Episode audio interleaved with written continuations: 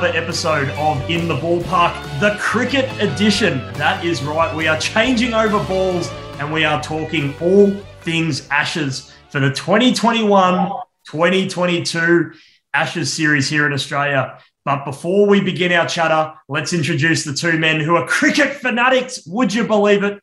Frizy and Maxi, welcome to the summer edition of In the Ballpark. And boy, oh boy, well, we, what an incredible Ashes series we have coming up. Oh, Serps, thank you once again for the introduction, gents. Uh, no reason why we can't switch codes and uh, and use our expertise in relation to a different sport. And goodness me, I say it's crept up. Well, there's two days to go. It, I suppose it hasn't in terms of the headlines because they've really hotted up the last month or so. Um, particularly considering you go back to what maybe August, September, there was even doubts that this series would go ahead. So um, the headlines continue to roll, whether it's, of course, the former captain, uh, Perth hosting a test. Goodness knows what else might come up in the next two months um, throughout this series. But guys, we're, we're almost here.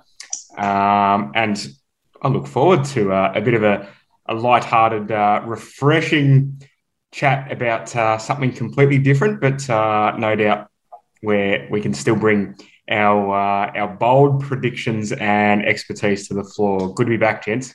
Yeah, good to be back, sir. Um, it's kind of crazy. I, when was the last time Australia played a Test match?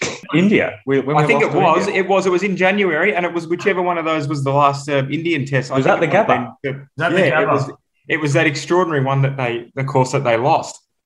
It was a pretty dark, depressing day. That I remember. Certain you gave me a call after that, and we were, we were, pretty flat after that. We talked for about an hour just how depressed we were. So, hopefully, Australia go better this series. But yeah, as far as he's right about all the news and all the headlines that have have been going on in the lead up to this series. That you know, it, was, it wasn't that long ago that Australia won won the T20 World Cup and everything was looking pretty rosy ahead of the Ashes, and then you know all this stuff's gone down. So it'd be interesting to see how that translate onto the actual field. So, yeah, I can't wait for Wednesday. Yeah, what an incredible amount of time a lot of Australian fans have had to wait to get cricket again in the whites. It's unbelievable. I mean, there was going to be a South Africa tour, there was even talk of a Bangladesh tour. All of that with COVID, of course, has been put on hold. But finally, hopefully at the Gabba, we will see cricket back in Australia again and Australia playing tests. I've got to say, that is a long period of time that we've waited for this. I mean, England have played a lot of test matches since, and they were able to play quite a few test matches during COVID as well. So you got to say, England are probably, you know, the more informed test team. However, they have been done over a few times in that period. But it's going to be fascinating to see what happens. And of course, Tim Paine, what an incredible story that is. And gents, there's just a little air of suspicion that there's that this story has English press all over it. I mean, the timing, it couldn't be more convenient. I think um, in many ways that uh, outcome since then, if you like, has probably saved this team from a massive amount of distraction. Um, it, it's going to be a little bit more difficult for the England side and the I say the Barmy Army. I know they more or less can't get over here, but the ones that do live in Australia, I, I know there's there's still quite a few of them getting around. Um, it's going to make it life a little bit harder for them in terms of banter back and forth about the Paine situation when Paine himself is not there. Otherwise, they would have been opening themselves up into goodness knows um, the level of distraction on the series. I, I don't think they could afford that. I understand that he was he was still really in the last 12, 18 months with the bat, particularly for, for a guy that's about to turn uh, 37. In, interestingly enough, in two days' time, on the first day of the series, would you believe it?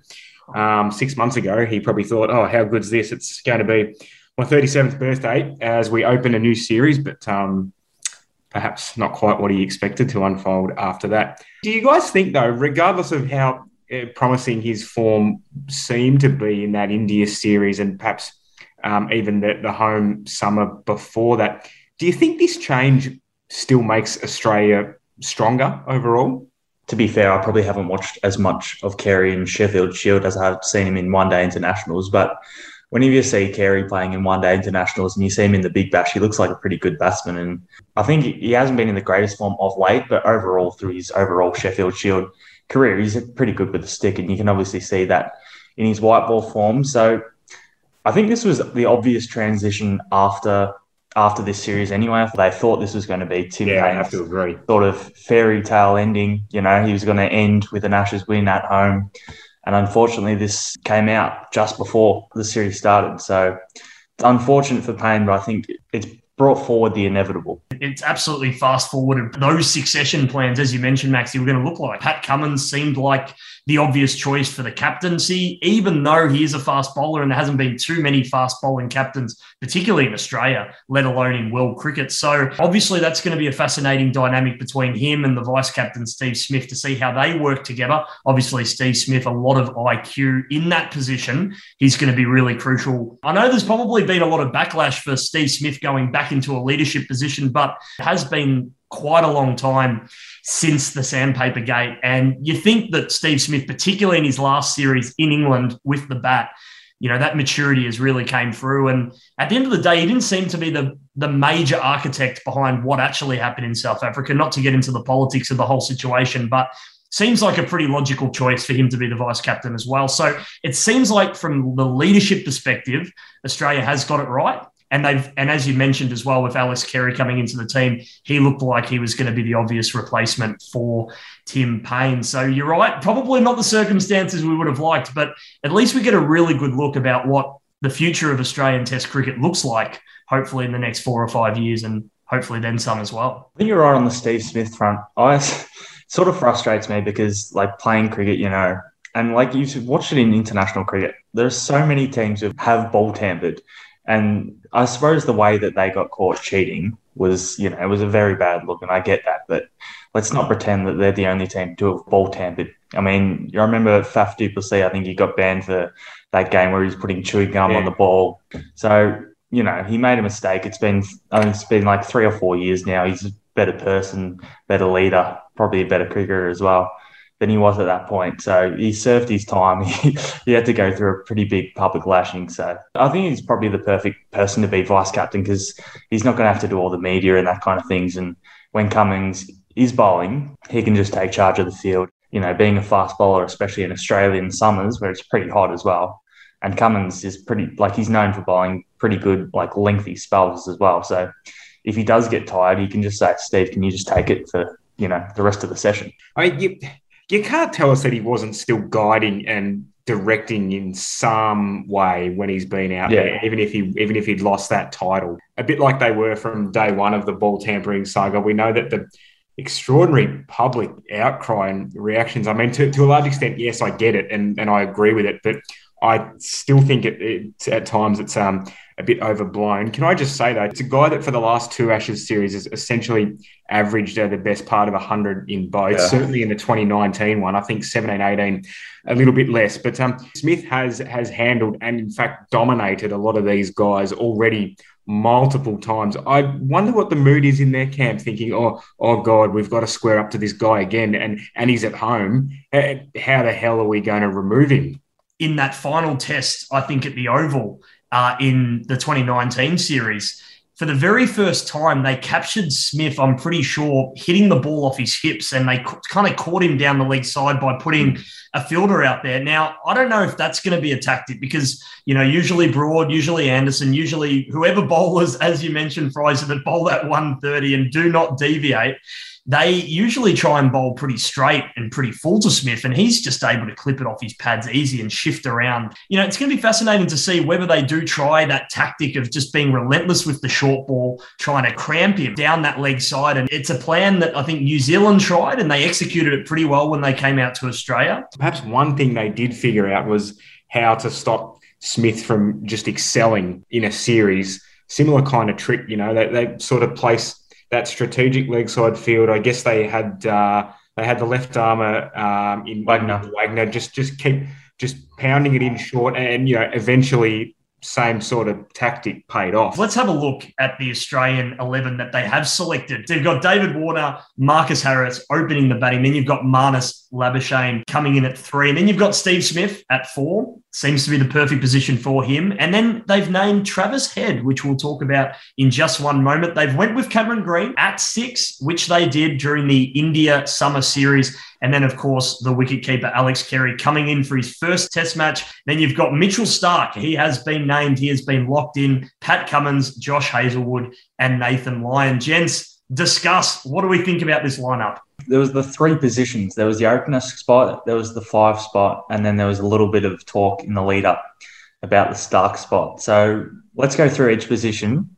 Um, who would you have had opening with David Warner? Because this this was the one that I thought Pucovski, Harris, and obviously Khawaja was in the mix for both of those spots. So unfortunately for us Victorians, Pucovski is not going to be there. But yeah, well, Harris is a Victorian himself, isn't he? So, um, sort of neutralizes that. But are you confident in Harris going into this series? Personally, Maxi, as you mentioned, a couple of those names would have loved to see Pucovski open, but I would have probably went with Usman Khawaja. Potentially, yeah, Travis Head mm. has has now occupied the spot, and a lot of talk coming into this test was that that spot was pretty much Khawaja and Heads to sort of fight for. But I personally would have chosen Usman Khawaja. And plus, Usman in Australia in 2017, 2018, he actually did pretty well against England. He didn't crack through on the ton probably until that Sydney test, but he mm. batted pretty well throughout that series and looked pretty comfortable yeah. at the end of that series too. So you'd say he's got a bit more experience against England. At the five spot, sorry? Just at, uh, at, at, the opening spot, actually. Oh, okay. In there.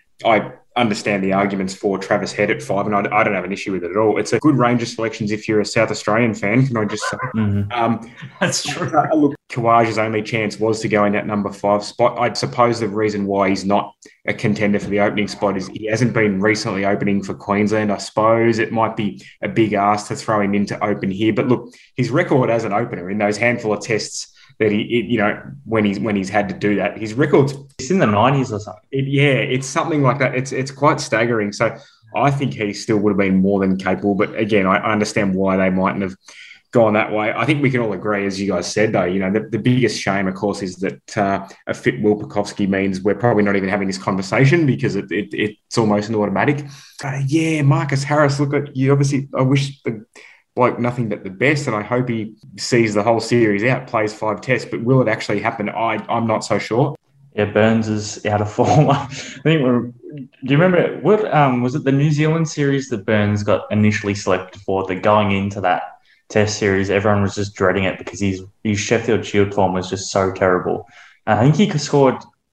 I think he got out cheaply in the first innings, and the second innings he chased. We chased a small total, and yep. he's like fifty not out. So everyone's like, oh, maybe maybe this is the right. turn of the tide. Maybe this is the turn of the tide.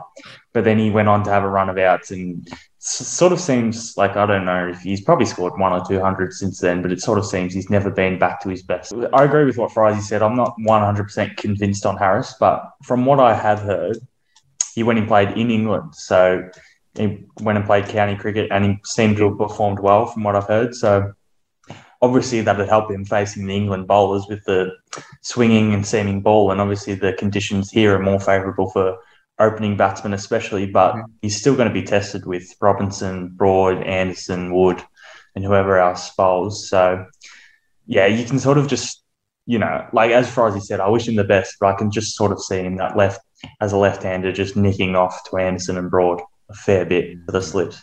And look, as for the number five, again, you know, pretty pretty happy for Travis Head. I mean, the usual arguments are, you know, oh, but you know, he gets all these starts, he gets in and in, and then he gets out and whatnot. Uh, I don't disagree with that, but I think you know the guy's still made a, a reasonably strong start to Test cricket. I think that that average so far it's still still over forty quite nicely. So uh, I I think he's comfortable enough at the level, and maybe when it came down to the the head and Khawaja decision. Um, I, I feel like they could have gone either way. Look, I don't know what effect this had, but did did it perhaps sway them to think, well, given where they're at in terms of their careers, you think, well, Head's probably got five or six at least strong years left. Khawaja perhaps one or two at max. It's funny you think Usman Khawaja's 34 years old, and that I that that surprised me a little bit when I when I read that. I, I didn't quite uh, realise, but it's amazing how that seems to fly past so quickly. I say fly past as well because the guy is a is a fully qualified uh, pilot. I'll, I'll stop right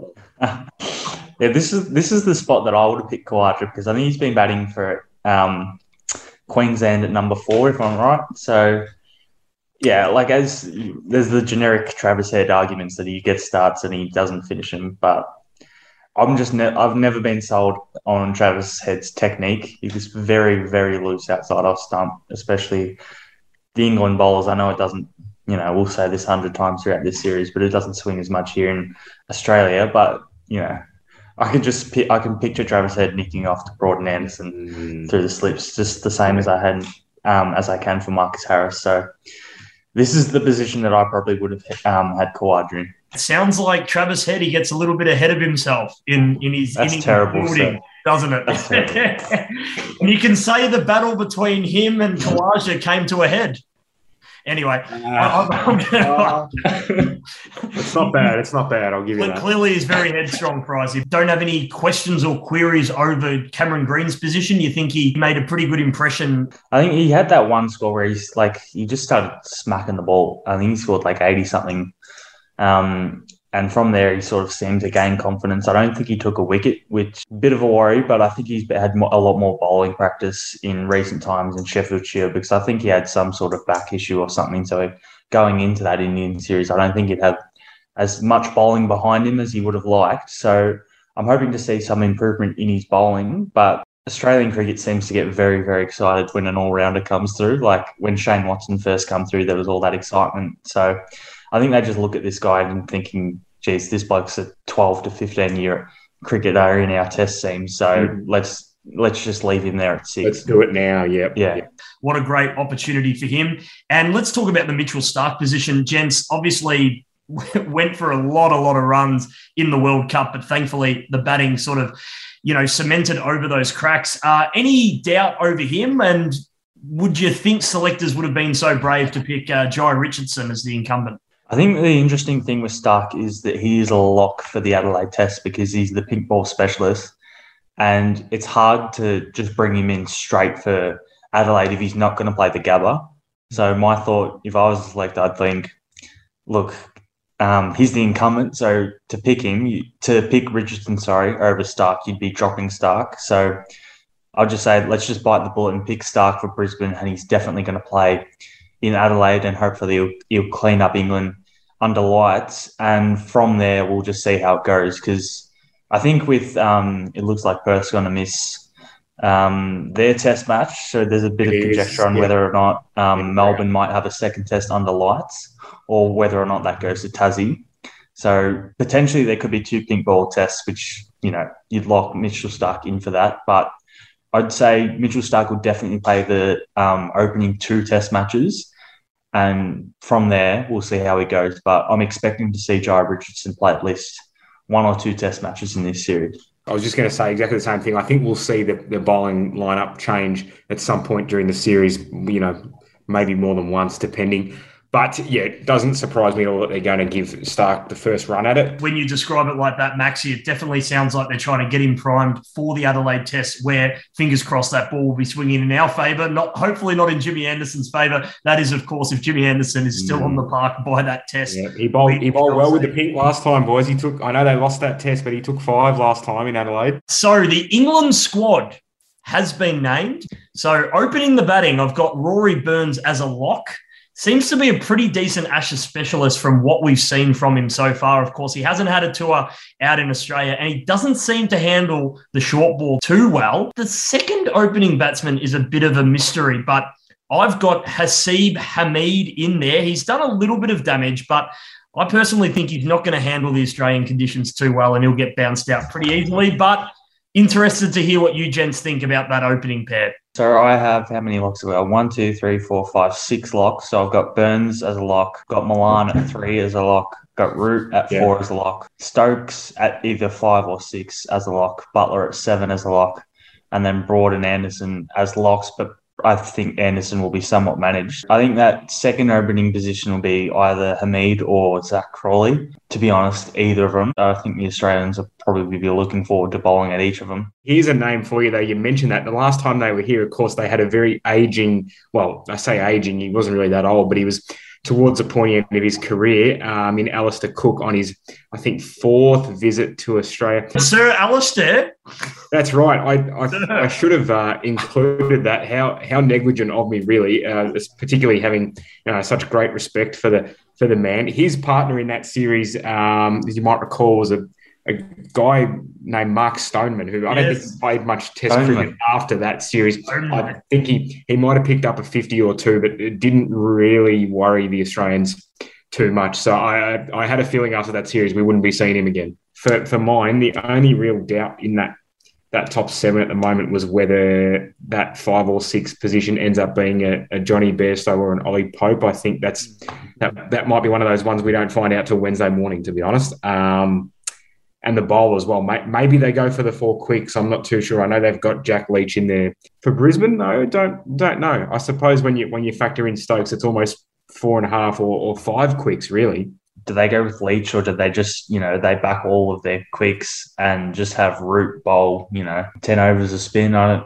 I think Root's got Steve Smith out a few times, albeit on whenever he gets Steve Smith out, it usually it's he's scored like 200 or 100 yeah, runs. Yeah. Probably he's right. It's either Pope or Bairstow, and Bairstow did score 100 last time he was out here, but I don't think he did too much apart from that. Yeah, and there is another option there as well, Maxi. Potentially Dan Lawrence. He does hold the bat pretty well, and he can also throw the arm over quite a bit to have that sort of oh, yeah. pace spin option if they don't go and select Leach. As exciting as it is, and not to take anything away, I think just about any fan would prefer to see both one Jofra Archer and Will Pucovski in this series, but certainly not sold on that that England batting unit. And it'll be very fascinating to see, gentlemen, whether Javo gets into that 12th man position and whether he ventures out to Australia. Yes, he technically does play for India, but we'll have to wait and see whether Javo gets a Guernsey in the Ashes. Boys, I heard he's, I, I believe the latest update is he's just got to do his 14 days, but for the Adelaide test, he's a lock. He's in. Let's get on to our series predictions. We will play this back in a couple of months' time and we will see how accurate or how inaccurate we were with our series prediction. Let's begin with the series score and what team wins the Ashes for 2021 2022.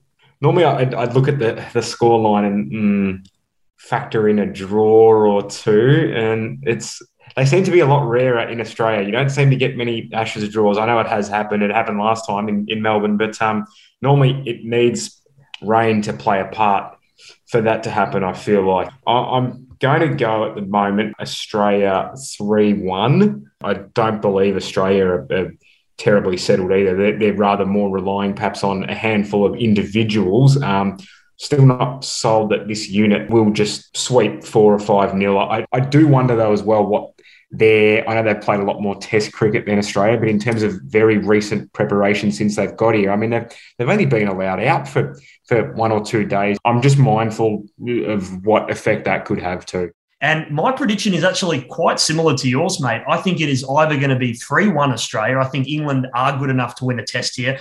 I can see them winning more tests, as you mentioned, but I think Australia will be too good. They are much closer squads than what a lot of people think, but I think Australia will be too strong. I could potentially see it going 4 0, like what what happened in 2017, 2018. But I'm also going to be like you, Frizy. I'm going to stick with 3 1 as well. Maxi? So, my general thought on this series is that the most pressure is on England's top three, mm. especially because I think you got to remember Australia hold the Ashes, so England are effectively sort of half a game behind already. So they had kind of have to be more aggressive. And the way that they won 2010 11 was having like really big scores. I think Ooh, so Cook yeah. had that huge summer. But you also got to remember they had Trott, Ian Bell, Kevin Pietersen. Mm. I think mm. even Price scored big runs that series. So they did, they did. They like, all chipped in at times. And Cook was it was always like Cook was like the rock, and then everyone else had their turn as well. Yeah, yeah like the only way I see England winning, and I don't see them winning, by the way, but the only way I can see them winning is getting out with a draw, the Gabba test. And I think their best chance of winning any test matches is with the pink ball in Australia. So and then going to what is probably, in my opinion, their best shot at winning a test match in Australia is in Adelaide with the pink ball. Mm-hmm. I think that's their only shot, and those top three have to make runs because if those top three if England are two down, you know, 10 overs, 15 overs in, Root and Stokes and Bairstow or Pope are facing a somewhat new ball, then I don't think England are going to stand a chance. 3 0. I like it, Maxi. Good predictions there, all round, gentlemen. Now, the leading run scorer of the series, Frizy. I know he's never scored a century in Australia and he's got a whole bunch of half centuries. I'm actually going for Joe Root. I just think the last 18 months or so, I know none of that's been in Australia, of course, but his form has been quite sublime, even though the more recent since you know the, the turn of 2021 he's just seems to be up a gear if that was even possible um, beforehand really think you know, he knows um, not just as skipper, but how important his role is as the rock in that side. Huge, if not, you know, even greater responsibility rests with Root this time. So at this early stage, that's that's where my my money is. My prediction here is, believe it or not, Marnus Labuschagne. I think he got a really good taste of Ashes cricket, and if anything, that concussion to Steve Smith in the 2019 Ashes series has made Marnus the player that he is today. Yep literally sleeps in the same bed with Steve Smith, and he just loves emulating everything that Steve Smith does. That weird quirkiness that he brings to the crease, that animated no, it seems to be working for Marnus, and I think Marnus is set for a massive series. And that first test at the Gabba as well, his home turf, I think he's really going to relish the opportunity. And if Steve Smith doesn't fire and England get their plans right to him, I think Marnus isn't going to be shy. He's going to go big in this series. The Smith and Labuschagne one is interesting because I think if you remember, I think it was the New Zealand series where Smith was coming in a lot later. I think there's always been that discussion should Smith be batting at three in Australia and four away from Australia. So I like your pick of Labuschagne, but I'm going to go with the obvious answer because sometimes that's the right answer. And I think what Frizy said before earlier in the episode was Steve Smith's dominated all of these English bowlers except for Ollie Robbins, who I don't think he's played against before. So Steve Smith's one of the Ashes greats already, given that he's dominated all of these bowlers before and he's in Australian conditions. I think Steve Smith's the obvious answer. Now let's pick the leading wicket taker of the series, and there are a lot of good ones, including the new Australian captain Pat Cummins, who had an amazing 2019 Ashes series and must be said a pretty decent 2017 18 series where prior to that didn't play a lot of test match cricket at all. Well, my pick for this one is Josh Hazlewood. I think he he loves when the ball's swinging and there are going to be a couple of tests under the lights with the pink ball. And I think Josh Hazlewood is really going to come out. And I actually think as well against uh, Joe Rudy actually does seem to bowl pretty well. So I think he will take a couple of those higher end scalps. I like it. And I'm going to second that. I think Australian conditions, there's a pink ball test um, performances against some of these English bats in the past. Yeah, it, it, there's several options here that I think would be solid picks. But yeah, I'm I'm with you for that. Paddy Cummins, and I'll make I'll make a prediction that he's going to get Rory Burns caught behind at least three times in the series. Frizy, what are you picking for the man of the series? If Hazlewood is in fact the man to claim the most wickets in a side that wins as comprehensively as, as that, then, then yeah, he's he's my choice here. I'm going to say Steve Smith is going to be the man of the series as well, and I think he's actually going to throw his arm around a few times, and he might get a few wickets as well in some funny conditions.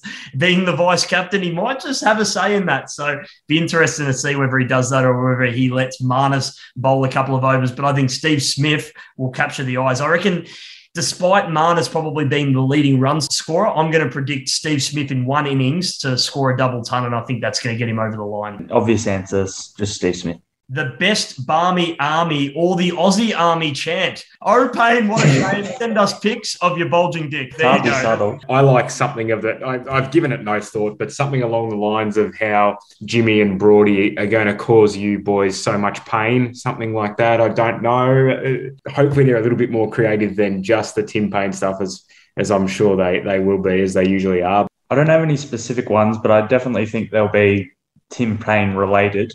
um, and also, obviously, Warner and Smith are going to be taunted pretty heavily as well. So I'm looking forward to um, seeing what the Barmy Army has to offer. I'm be interesting to see how how many there are and English people who already live in Australia and to see if there are any at all who, are, who have travelled. I just love seeing them get sunburnt in those conditions. It's uh, very very comical. Now, gentlemen, do we quickly have a bold prediction for this series? I am going to say Jimmy Anderson is gonna rip another hamstring. I, I just have a bad feeling that he's gonna be running in maybe second or third over, and it's just gonna go pop. And Brian Taylor's gonna somehow sneak into the studio and go, and the hamstrings went bang. Brian, Brian, String is gone. the string is gone. That's it. Well, if you, it's funny you say. I mean, poor in the last Ashes series, poor England still managed to win two tests there, and poor Jimmy bowled four overs for the whole series in Ed, at Edgbaston, and he wasn't seen after that. Now that I'm going to say it, it's probably not going to happen, and it's going to be so so far from reality. But I'm going to say when it rains, it pours, and I hope it, quite literally speaking, doesn't. I, I'm, I'm going to say in, England go one up at the Gabba. I know the series prediction I had 3 1. So obviously, if that was to play out, things would get pretty ugly for them after that. But uh, yes, it's it's bold and perhaps it's stupid. But I, now that it's out there, I've, I've got to stick with it. I'm going to tip Carey to make 100 um, in his debut season. And obviously, as I said before, Jhye Richardson will play at least two test matches. Yeah, I like that. I like that. Quickly, let's speak about some of our favourite Ashes memories. Of course, we have seen quite compelling series in our lifetimes. Gentlemen, are there any particular moments that stand out to you? God, we're blessed to have seen in, in, in, you know 24, 25 years some of the series that we have. Hard to go past. Well, both 05 and of course 2019 probably wasn't quite as good. But tell you what, it went close in terms of matching it as a series. Some of the individual brilliance, uh, you know, whether it's Stokes, whether it's Smith, um, that series is one that you'll never forget. Of course, 2005, probably one of the, arguably the best series of all time. Can you imagine how different that might have been slightly if a few things had gone one way or another, particularly if uh, DRS was around then. Not that it matters because I know it wasn't thought of at the time, but just imagine. But look, so many other things. I mean, you Warnie's 700th wicket to, uh, uh, which was basically a week after we, we saw Adam Gilchrist hit it, hit a 57 ball. I think it was century in Perth. Speaking of Perth, it was quite entertaining seeing George Bailey take take 28 off that Jimmy Anderson over with it with a whole lot of sixes. Not not bad for playing just your your third test at the time. That whole series really 13, 14, um, Johnson and I'm not going to leave out Brad Haddin either. His his performances, mm. um, the series that they both dominated. But look, 10, 11 10 11 was actually a great series, I thought, from a viewing perspective as well. Not so good for Australian fans. I mean, to lose three tests all by an innings, but it was a largely unexpected and pretty remarkable series nonetheless, I thought. And uh, seeing how how those uh, that, that England top seven that we spoke of before, how they were able to just grind Australia into the dirt was was incredible the notorious Graeme Swann sprinkler as well. Gee, that was a, a sight that we thankfully have never seen since that series as well. Maxi, what moments stand out to you? Frizzy's mentioned some bloody good ones. Any particulars stand out to you? Frizzy's gone down the list. He's mentioned all. I already did. I, yeah, I probably took them all. That's that's my bad. no, no, no. Um, I suppose Frizzy mentioned 2005. I actually didn't watch 2005 because 2006 7 was actually the series that to be honest, was the first cricket that I ever watched. I wasn't really interested in cricket until the 2006 7 series, which is where I sort of fell in love with it. Obviously, some of the moments that stand out to me in that 2006 7 series are obviously Gilchrist's 100, Warnie's 700, and also, do you remember when Hayden and Roy Symonds put on that partnership at the MCG, where I think Australia were either four or five down really early? and it was looking like, geez, England are actually a chance here. And um, that was Andrew. That was Andrew Symonds' first Test hundred, and from there he sort of got going and he scored a few more hundreds. But yeah, that was that was the first Test series that I ever watched, and that's sort of what made me fall in love with cricket. So that's definitely my favourite series. Yeah, what a brilliant series! And Maxi, believe it or not, we were back in year three when that was happening, and I remember I remember Mr. O'Keefe letting us watch it. Yes, he put, he put it up on the white. He put it up on the whiteboard, and I just remember I, I blinked when Steve Harmison bowled the very first delivery, and everyone's reaction was nuts. And I'm like, wait a minute. He bowled the ball and it's a second or third slip. You thinking, what have I missed? It. They must have nicked it. But then I watched the replay and it was one of the worst deliveries I think I've ever seen. And that was really telling of the rest of the series, that one. And of course, in that series, Maxi, amazing Adelaide, where Australia came from the clouds. Shane mm. Warne was amazing with the ball. Yeah, and then Mike Hussey. Great hitting the winning one. runs. I think who, who, was in commentary? Bill Lawry. Oh, the Seagulls, they're swooping the Australians. And Mike Hussey hitting those winning runs. That was amazing. And of course, Mitch Johnson in 2013 14, after the, all those painful series in England, seeing us reclaim the ashes and seeing all the damage that he did, particularly at the Adelaide Oval where he got seven for 40. That was a very enjoying yep. series. And of mm, course, yeah. doing the big stare. But, gentlemen, what an incredible show this was to be able to recap some of our favourite memories from the Ashes and, of course, preview a massive Ashes series. Gentlemen, thank you again. And it's going to be an amazing summer of cricket. Beauty, Shep. Can't wait for Wednesday. Looking forward to well it. boys. Get ready. Great work.